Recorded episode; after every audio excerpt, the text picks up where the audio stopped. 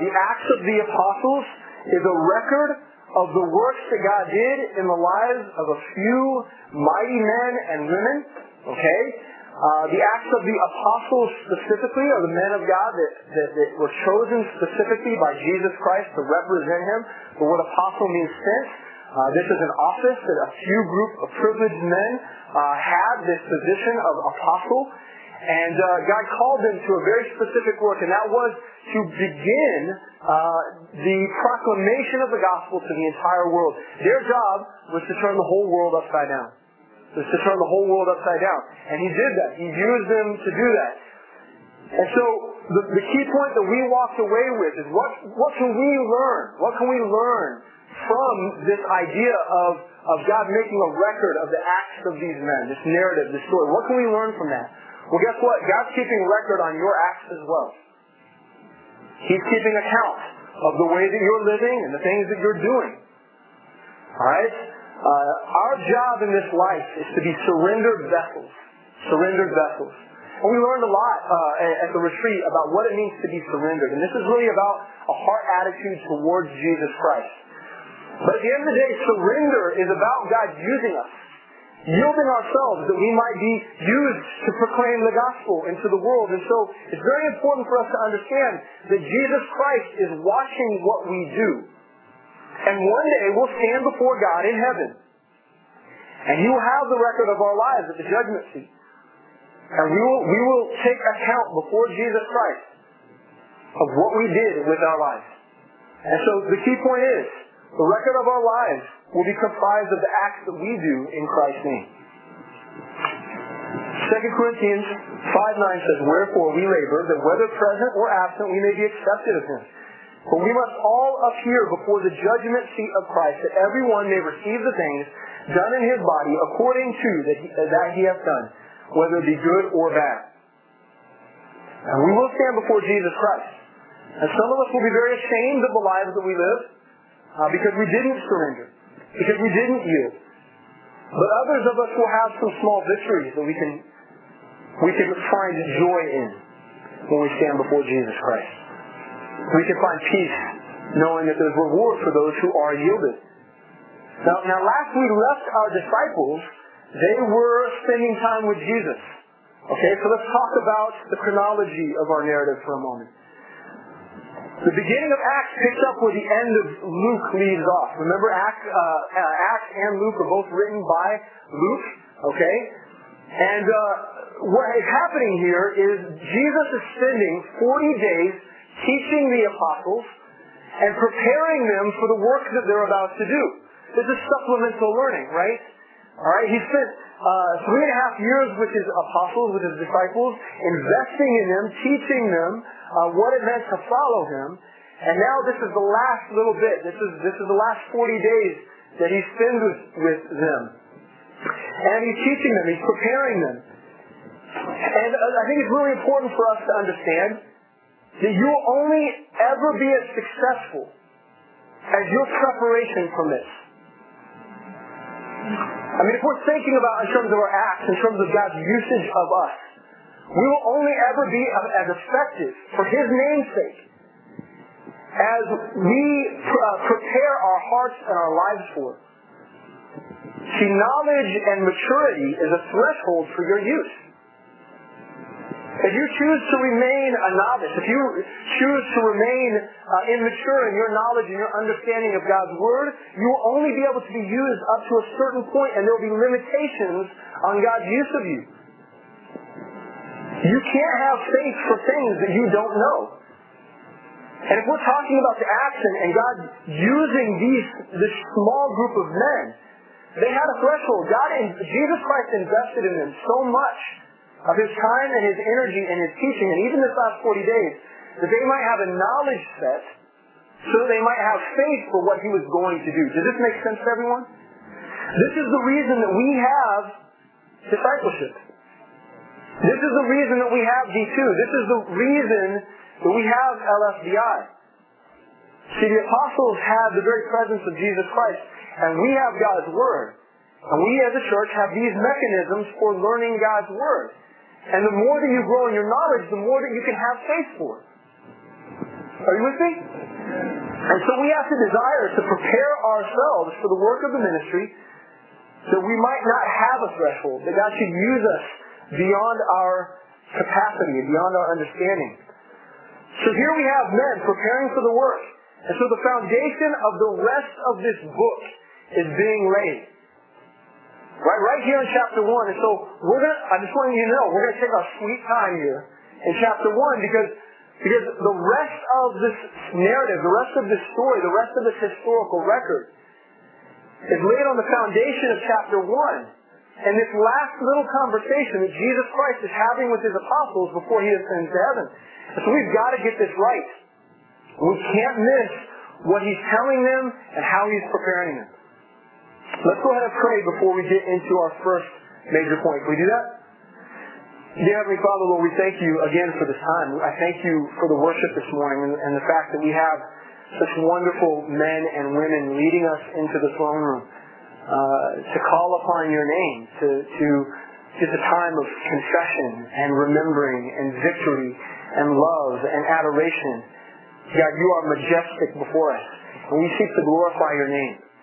And that hasn't changed just because we're sitting down and we're, we're, we're in a more of an academic posture right now. That doesn't change the fact that we need you and we need you to be glorified in this place. And so God, this morning I pray that your word would go forward with power. You would put me aside, that the weakness of my flesh would not be on display.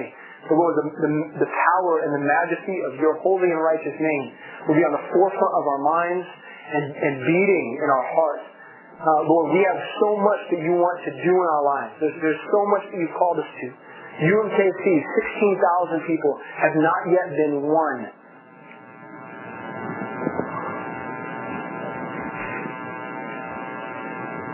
There's so many young people in the city who've not yet been reached, and they don't know the name of Jesus Christ. And they have not confessed him as their Lord and Savior. Lord, Lee Summit West has not yet been won. And so, God, we need you to move in our midst. But you only use surrendered vessels. And so, God, I just ask that you would bring us into that place of surrender, even right now. That we would be inspired by what you have to tell us this morning. And we'd be ready to move forward in faith, in obedience to you. In Jesus' name, amen. So we're going to look at Christ's preparations this morning. Alright, so let's start in verse 1. Acts chapter 1, verse 1. We'll review here a little bit and then we'll focus in on verses 4 and 5. Verse 1, the former treatise have I made, O Theophilus, of all that Jesus began both to do and teach, until the day in which he was taken, uh, taken up, which we're going to see here momentarily, probably not this week, but next week, until the day in which he was taken up, after that he, through the Holy Ghost, had given commandments unto the apostles whom he had chosen to whom also he showed himself alive after his passion and many infallible proofs, being seen of them forty days and speaking of the things pertaining to the kingdom of God. And we talked about what those things were, uh, were that he was teaching. We addressed that last week. But we're going we're to focus in here on how he was preparing them for a very specific work. And what we see here in verse 4 is that the, the apostles are assembled together and they're listening and they're clinging and they're holding on to Jesus' last words before he leaves, before he departs. And this is what he says. He gives them a command. Are you ready? And being assembled together with them, commanded them that they should not depart from Jerusalem, but wait. For the promise of the Father, which, saith he, ye have heard of me. For John truly baptized with water, but ye shall be baptized with the Holy Ghost not many days hence. So we've actually, in these two verses, we've got a lot to uncover this morning. Alright, so I need you to focus in, I need you to be ready. But we're going to start here with this idea of waiting. Idea of waiting. Okay, part of Christ's preparation for the apostles was that they go and they wait. Christ instructs them specifically to wait for the promise of the Father that's coming. Christ has spoken of this promise before in their time of ministry together. Before he died on the cross, he spoke to them of this. In John chapter 16, verse 7, he says, Nevertheless, I tell you the truth. It's expedient for you that I go away. For if I go not away, the Comforter will not come unto you. But if I depart, I will send him unto you. So let's pause here for a moment. Jesus Christ says to his apostles. He says to them, look, it's more expedient for you that I depart. All right, what he's saying is it's better for you that I leave because what I'm leaving with you is going to give you the ability to do things and be things that you could never be now. You understand?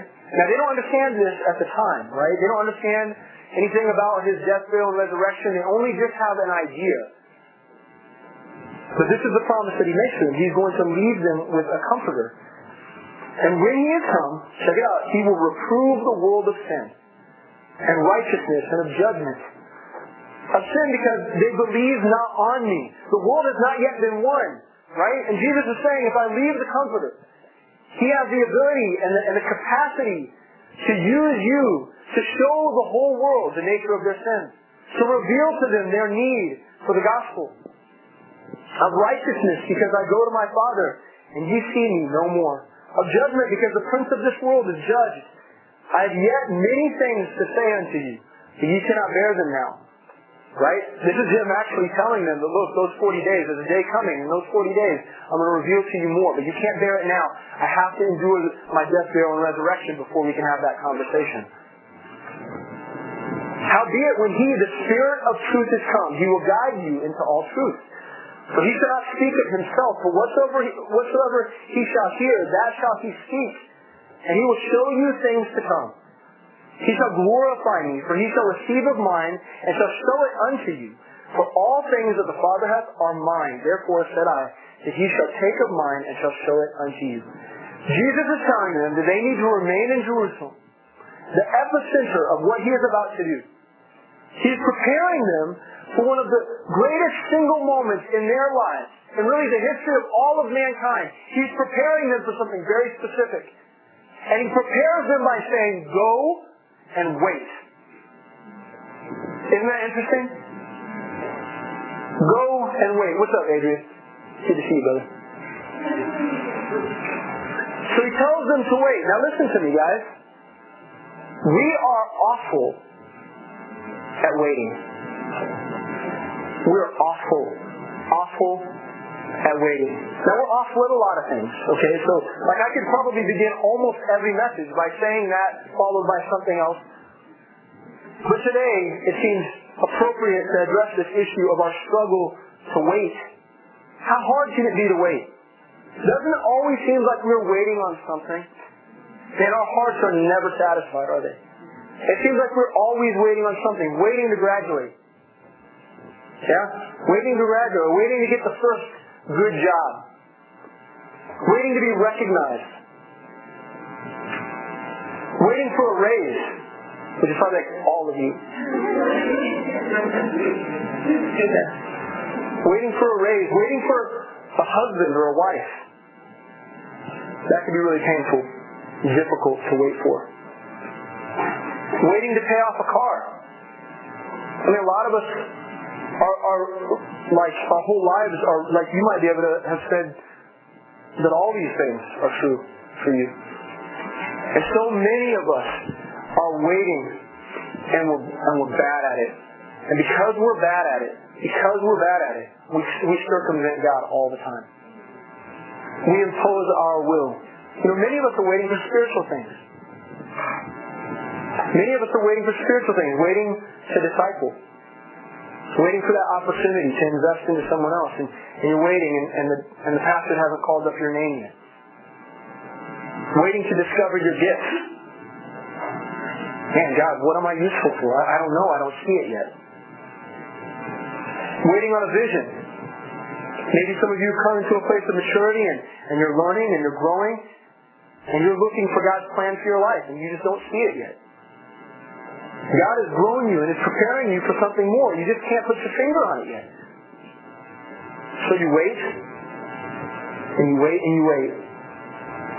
And in our society, you know, Sam said it earlier, in our society of immediate entertainment, immediate distraction, whenever you get bored, you, you, you have learned to turn to something that will distract you from your waiting rather than engage it, rather than, remember we talked about this last week, the idea that Acts is about transition, isn't it?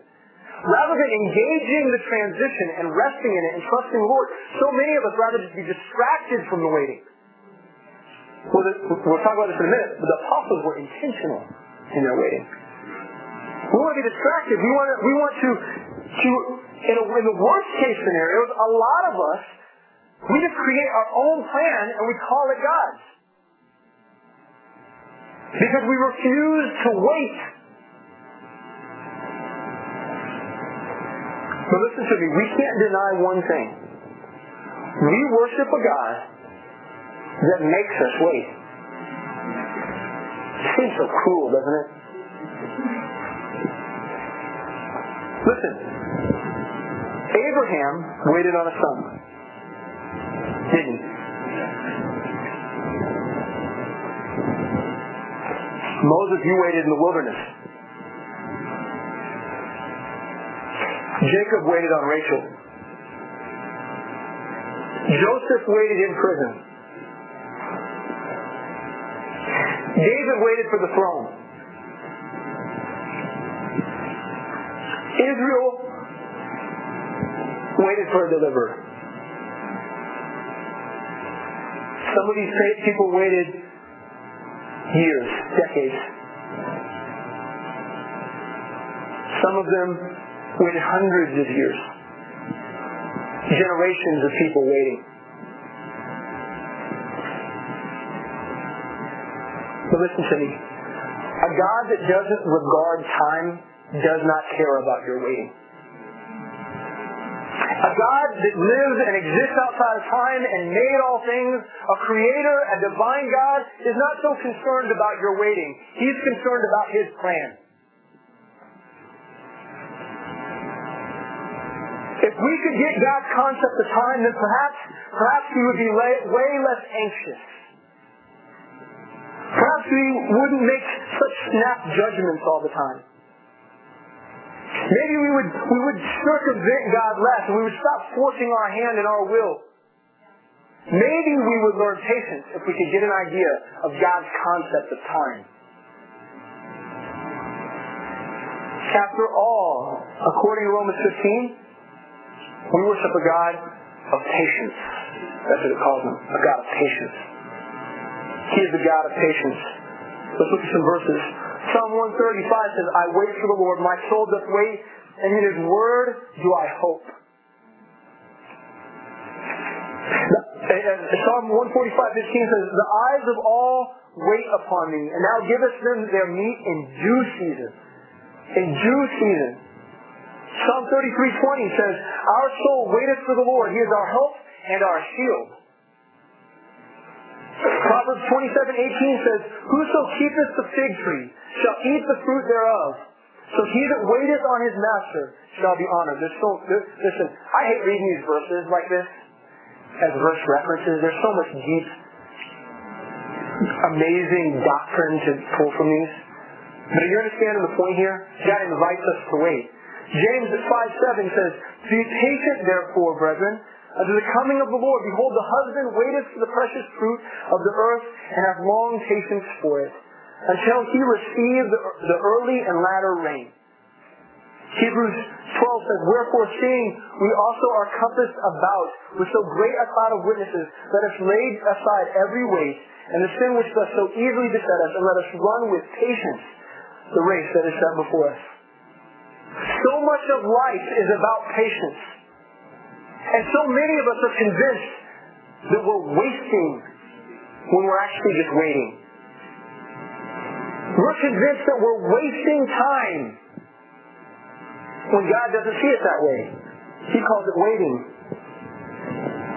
So Jesus told his disciples that they needed to wait for the Spirit, to wait for the promise, to see the power of God. So here's my question for you. Can we be okay with waiting on the movement of God in our lives and in our ministries? It's a very specific question. Can we be okay with waiting on the movement of God in our lives and in our ministry? Here's our first key point. God's very best for us will always, okay? That's not an exaggeration. God's very best for us will always require waiting. Now listen to me. With obedience and patience. That's, those are two components that we recognize and we see here in God's command to the apostles. Okay? If we're waiting, we must await, uh, uh, uh, uh, wait on Him in obedience and with patience. Now, both of these things require faith. Both of these things require faith. You know what? God's very best is worth waiting for. It's worth waiting for, isn't it? See, what we'll see in chapter 2 is that when God shows up, crazy things happen. I mean, we're not there yet, but many of you are familiar enough with this book. And what you see in chapter 2 is crazy stuff goes down.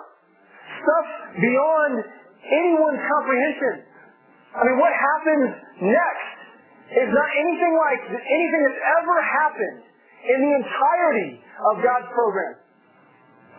We don't see anything like it in the Old Testament. We don't see anything like it in the Gospels. What happens in chapter 2 is a one-off. And it's, and it's incredibly, incredibly unique. And they had to wait for it. And it proves to us that waiting is worth it. And here's the thing we also need to understand. God's movement and working is never an accident. It never happens by chance. In the case of the disciples, in chapter 2, that happening didn't happen by chance. It's a matter of being in the right place at the right time, isn't it? The right place at the right time. Now listen to me. As far as the right place goes, that was their responsibility. There was a command associated with that. Wasn't there? What does he say? He says to them, go and wait in Jerusalem. Go and wait in Jerusalem. So the first part of getting God's power, the first part of experiencing God in our lives, the first part of receiving everything that God has for us requires us obeying and, and, and, and listening to His command and doing it. So Jesus tells them where to go, Jerusalem. So there's the command. It's not luck that they were in the right place. Is it? It's not luck. Being in the right place was a matter of faith and obedience. Are you in the right place? Are you in the right place to receive what you're waiting for? Jesus tells them what to do. He tells them to wait. Because his timing is perfect. Their waiting on God, their, their waiting on God was a matter of faith and patience. Faith and patience. See, he had a plan. And all he was asking for them to do is to believe. When the day of Pentecost came, they were in the right place at the right time because they chose to believe him and wait on him. Key point number two. Key point number two. Experiencing the power of God is not a recipe and it cannot be conjured. It's not something that can be forced.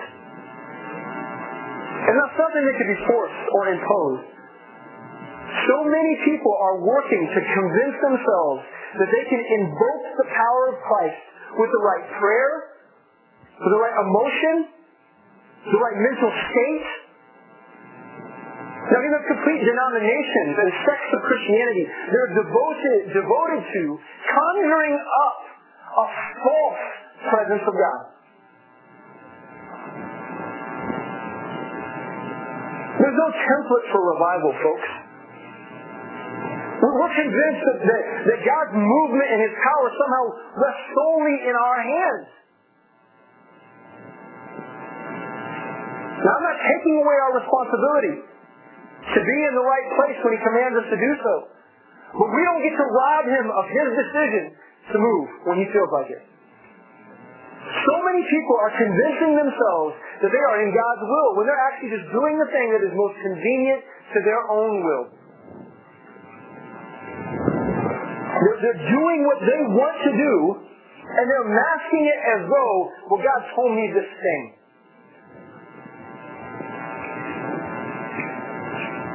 This is what God's doing.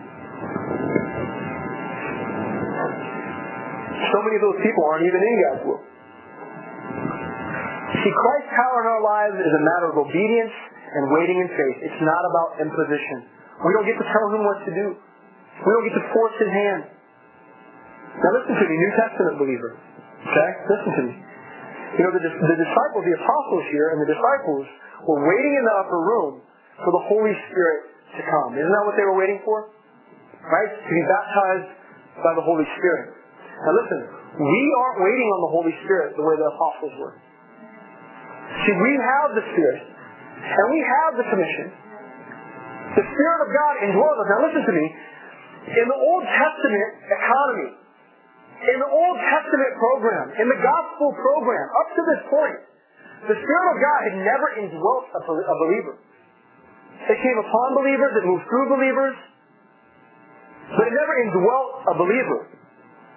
Now, beyond this moment, and, and arguably we'll get there later in, in, in Acts chapter 10, we'll address this then, the Holy Spirit begins to live in the lives of His followers. He lives in our lives. And so we're not sitting around waiting on the Holy Spirit. Okay? What are we waiting on? So we're waiting on an effectual open door. We are waiting on the fruit of Christ. We are waiting on the bidding of His Spirit. Not His Spirit come. Not an emotional frenzy. Not some crazy and miraculous work. We're waiting on God to provoke us to an open door. We're waiting for a breakthrough in the in the life of that person at our job or in our classroom. We're waiting on the Lord to work. We've already said the things that need to be said. We've already prayed the things that need to be prayed. And we are waiting on God to move in the lives of our family members or our friends. But you have to do that with expectation. So many of us are waiting in anxiety and frustration. Where is God? That's what we're saying. No, no, no. We have to wait the right way, full of faith. You know, in chapter 10, Cornelius, and we'll get there, I don't want to reveal the story too much, you know, Peter is found waiting in prayer. Peter is found waiting in prayer in chapter 10. And three men show up at his door.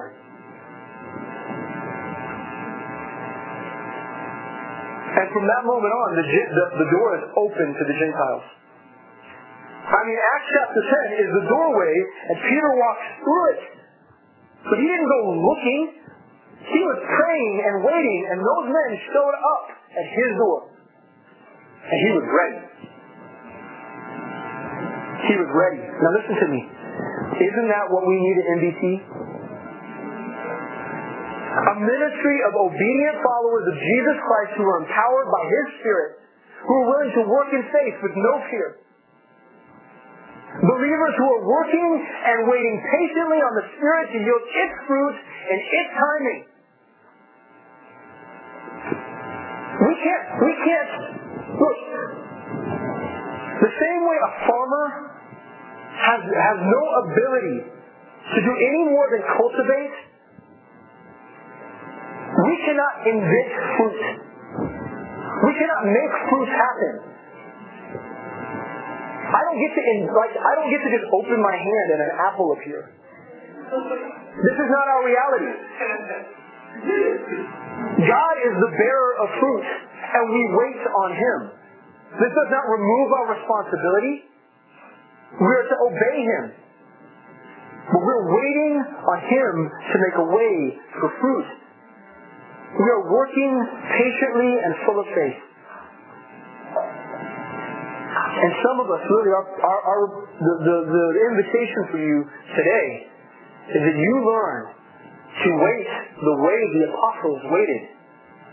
We, I mean, if we look at Acts chapter 2, we see them praising the name of the Lord and praying and waiting in anticipation.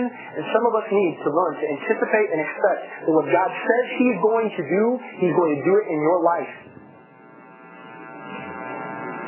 It's just a matter of time.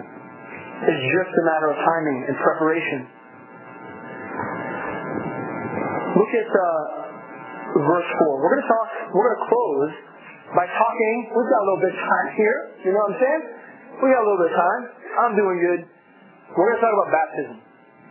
We're going to talk about baptism. You know, baptism comes up a lot in Acts. Okay? Now, specifically in three different ways. Alright, now, now baptism, I already recognize, baptism for a lot of people is a very controversial subject. And I've had really great conversations with a lot of believers in this ministry about what baptism really is. Because a lot of people are confused about it. Alright, and mainly, mainly they're confused because they read Acts the wrong way. Okay, but listen to me. Um, there are three types of baptisms that we see primarily here in Acts. Okay? What we see is, we see John's baptism spoken of. We're about to read about that. John's baptism. We see uh, the baptism of the Holy Spirit. And then, and then we see the baptism of the saints.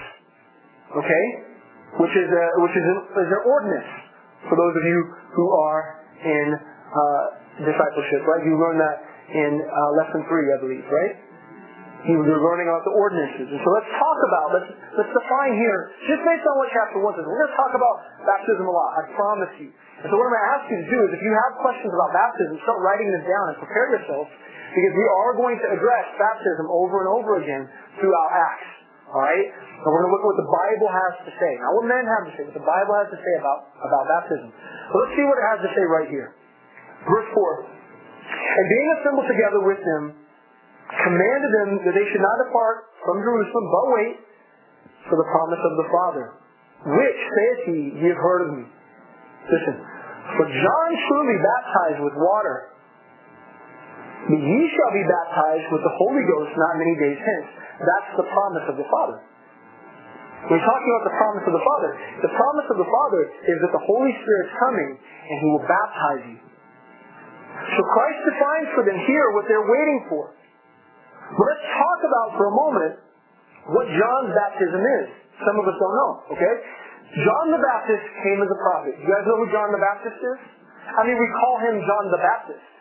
So he better have something to do with baptism, don't you think? Right? So John the Baptist was a prophet called to preach a very specific message. And that message was the imminent coming of the Messiah. Right? He, he is doing the prophetic work in the spirit of Elijah. Okay? He's coming to prepare a way for Jesus Christ, the Messiah, to come into the world, that all, all the world might be ready for his coming. Okay? So his responsibility was to call Israel to repent through the act of water baptism for the remission of sin. Is everybody with me? So, John the Baptist is built in to an Old Testament program. God's Old Testament program. John the Baptist is the spearhead at the very end of God's Old Testament program. Right? In the Old Testament program, it was crucial for the Jew to, to believe and to work. They were corresponding. The two things were hand in hand. If you were a believer, you made sacrifice in the temple every year. And if you didn't do that, guess what? You weren't remitted of your sins. You understand? It was crucial that faith and works be in tandem. And John the Baptist's baptism is in that same mindset. The baptism itself remitted people of their sin, sin the same way the annual sacrifices did. This was the calling in preparation for the Messiah. Listen, Mark chapter 1, verse 4 says, John did baptize in the wilderness and preached the baptism. He preached a baptism. It's what he preached, the baptism of repentance for the remission of sins. He's calling people that their hearts might be softened to the coming of the Messiah. Yeah? Luke chapter 3 verse 3, And he came into all the country about Jordan preaching the baptism of repentance for the remission of sins. Everybody's with me. Yeah? Okay. So, this should sound familiar to you. This should sound familiar to you. Because it sounds really similar to the command that, that Jesus gives to disciples, okay, but with one important difference. Everybody look at Luke chapter 24. We looked at this passage last time we were together. Luke chapter 24, verse 46. Jesus said unto them, Thus it is written, and thus it behold Christ uh, to suffer and to rise from the dead the third day. And that repentance and remission of sins should be preached in his name among all nations, beginning at Jerusalem, and ye are witnesses of these things. Okay, now listen. The repentance and remission of sins should be preached in his name. Does anybody see baptism involved in that command? No, no, no. The command here is to, to call people to repent and be remitted of sin in what? In his name. In his name. Thus we have a transition taking place, don't we? In Acts we have a transition taking place. John the Baptist baptism is, is passing away. And a new baptism, a spiritual baptism, is taking its place. So what we're going to see in Acts chapter 2 is the Spirit coming down and indwelling believers. This had never happened in the history of mankind. And what because, of what God did at Pentecost, now we have the Comforter living inside Christians, stealing us and empowering us for the work because of what happened. So here, here we go. John's message was, I think it's up there. John, this is very, this is a summary of what I just said. John's message was repent and be baptized to prepare for the coming Messiah. Right? Okay. But after the Spirit comes, the apostles' message was repent for the Messiah has come. So for John, it was a physical baptism centered on prophecy. Yeah? Am I boring you? I hope to God not. I hope to God not. I hope he's speaking to you. These are important things to know. Doctrine is important. It informs the way we think. It informs the way we do. It drives us to live righteously. All right? You shouldn't be ignorant. So listen to me. It was a physical baptism. Splashed in the water, right? Lift it up. In anticipation, was a prophetic, physical baptism. Make sense? Okay. Now the apostles' message was repent, for the Messiah has come. And that's a spiritual baptism centered on the gospel. It's a spiritual baptism centered on the gospel. So, you know, we're going to talk about baptism a lot. You know, there's seven baptisms in the Bible. Okay? Yeah, seven of them. Yeah. Yeah. You're bored with two. All right? All right. Well, so, so uh, there's seven baptisms in Scripture. We're not going to cover all those baptisms. We're going to talk about a few of them in Acts. But see here, what's important for us to know here in, in Acts chapter 1 is exactly what John the Baptist says in Matthew 3.11. He says, I indeed baptize you with water unto repentance, but he that cometh after me is mightier than I, whose shoes I am not worthy to bear. Thanks, homie. You saw us out. Look at this. Oh, I love you, dude. You know that? Okay. But listen to me. I mean, John defines it right here. He says, He that cometh after me is mightier than I, whose shoes I am not worthy to bear. He shall baptize you with the Holy Ghost and with fire. Now, we're not going to get into the fire baptism, but listen to me.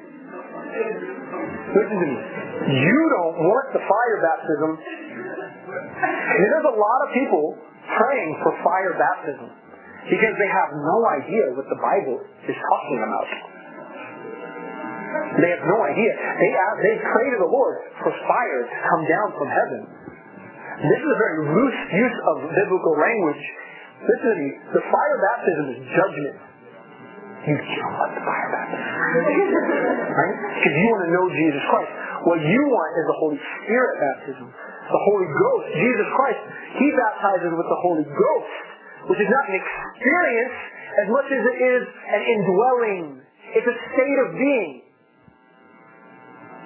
People are imitating what they see in Acts chapter 2. We're not even there yet. I'm preaching Acts chapter 2. People are trying to imitate what they see in Acts chapter 2 when that's a one-off. See, what's important about Acts chapter 2 is that God decided, decided that he was going to indwell the people that follow him. the people that repented, he was going to baptize them in the Holy Spirit. And we'll talk about that more. Also, what's important to understand is what Paul says. Galatians chapter 3, 27 says, For as many of you as have been baptized into Christ have put on Christ.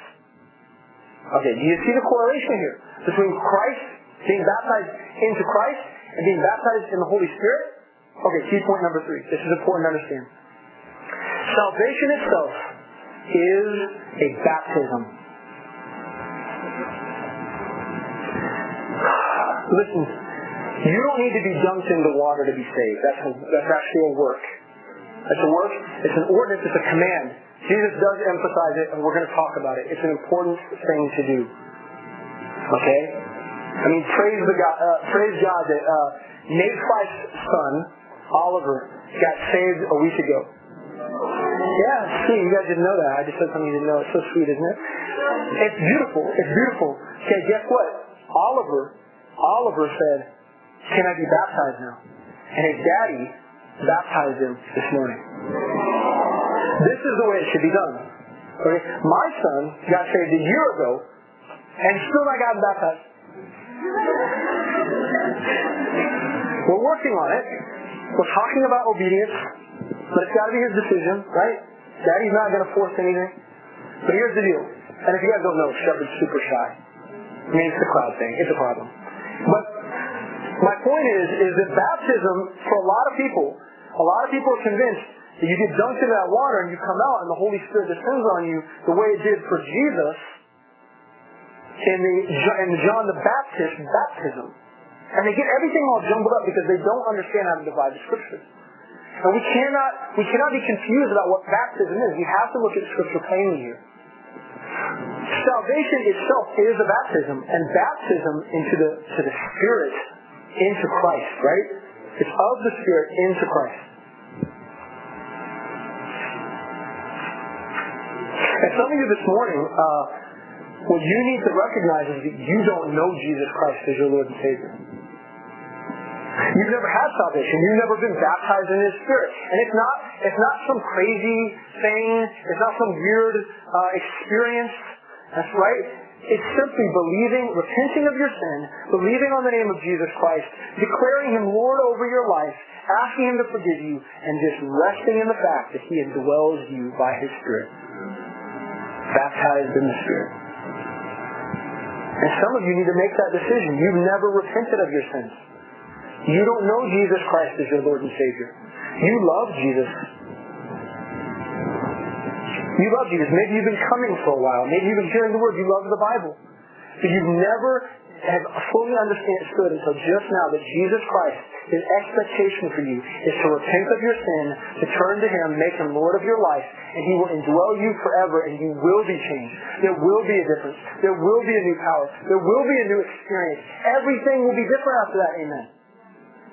But some of you still have to make that decision. And the invitation for you today is that you would, at the end of service, come forward and receive Jesus Christ as your Lord and Savior. That would be the invitation to you. And you don't need to be ashamed or afraid the way Shepherd is to get dunked in some water. You're a grown-up. You could say to yourself, I don't know Jesus. And I'm going to go forward because I'm a grown-up.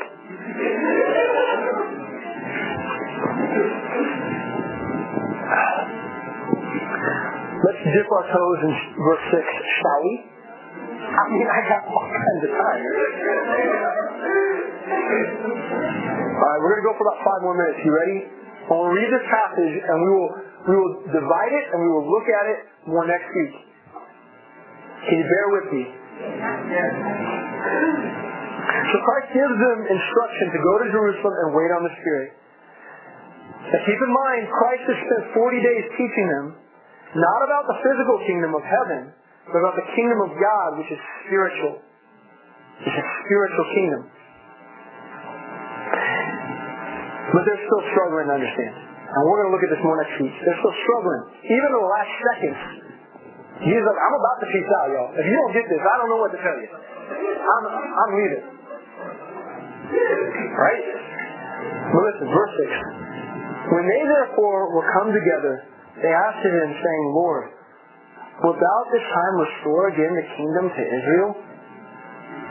And he said to them, It is not for you to know the times or the seasons which the Father hath put in his own power. We're going to look at that next week. But I do want to mention this because this is so powerful. This is so powerful. This is everything that we are right here in verse 8. This is everything that we do. This is our vocation and our purpose in life is given to us right here in verse 8. And ye shall receive power. But ye shall receive power. That's the promise.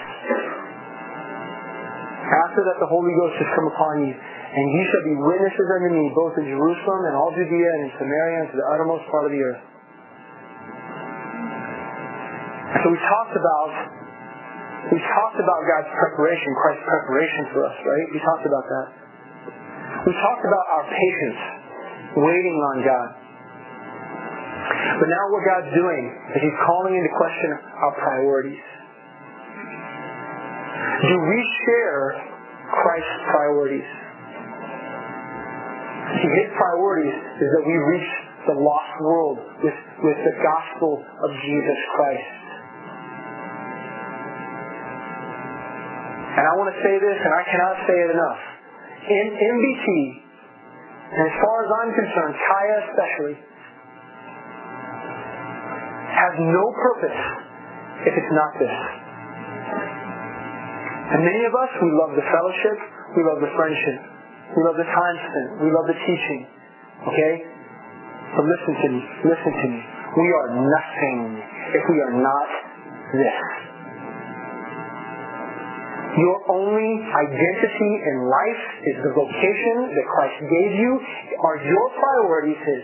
You know what it's like to work in a place where you have different priorities than the people that you work for? It's awful, isn't it? It's an awful experience. There are times where you think you know what's best and what's right, and you have a plan, and you've got it figured out, and you're working that plan, and you're working that program. But listen to me. You know what? Your job is to submit to the program of your boss. And you work that program. That's your job. It's a vocation. Listen to me. Our vocation is to preach the gospel to the entire known world. And if we're not doing that, anything outside of that is a waste of your freaking time. It's a waste. And so we are working that program. We are obedient to that purpose. We are praying for those things. We are waiting patiently for those doors. And we are ready to bear fruit at any given moment. This is what we do. And I invite you as we pray and as the worship team comes up, if, if there's anything that God's working in your heart, that you would do with that today. So you come forward, we're going to have people up here ready to pray with you. You can pray with someone sitting in the row. But listen to me, don't leave here without having dealt with whatever God is pressing upon your heart. Some of you, you need to get prepared. And you need to sign up for D1 immediately. Some of you, you need to sign up for D2. You haven't done that yet, and you know you're supposed to. Some of you need to sign up for LFBI. Some of you need to come forward because you don't know Jesus Christ as your Lord and Savior. Some of you have just figured out what baptism is. And you need to come forward and you need to determine that you're going to obey Jesus Christ and the ordinance of baptism.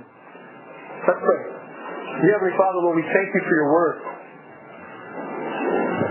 Uh, Lord, I, I, I'm so grateful for your, the clarity of your scripture. And that, that, you know, so many times, Lord, when we are left to our own devices, we just get things wrong. And we do. We just go right around you. And we neglect what you have to say. We want your, we want the benefits of following you so often, but, but we want to, to neglect the obedience and the patience that it requires to get there. Forgive us, God. Lord, help us all to learn to rest in the transitions that, God, you have in our lives right now. So we would wait diligently and patiently with expectation that, God, you want to use us, you want to grow us, you're preparing us for something more, always, always preparing us for something more, and that waiting is required of your saints. Lord, we love you. We're so thankful that you have a plan for us, that we have a purpose, that we can find our identity in the gospel message of Jesus Christ. And we can have a job, a vocation to do, and that's to preach your name, your holy name, everywhere we go. Lord, we need you. We need to do all this in the power of your Holy Spirit that you've given us, that's indwelling us. So we ask for your help. because we know that you give it. In the name of Jesus Christ, amen.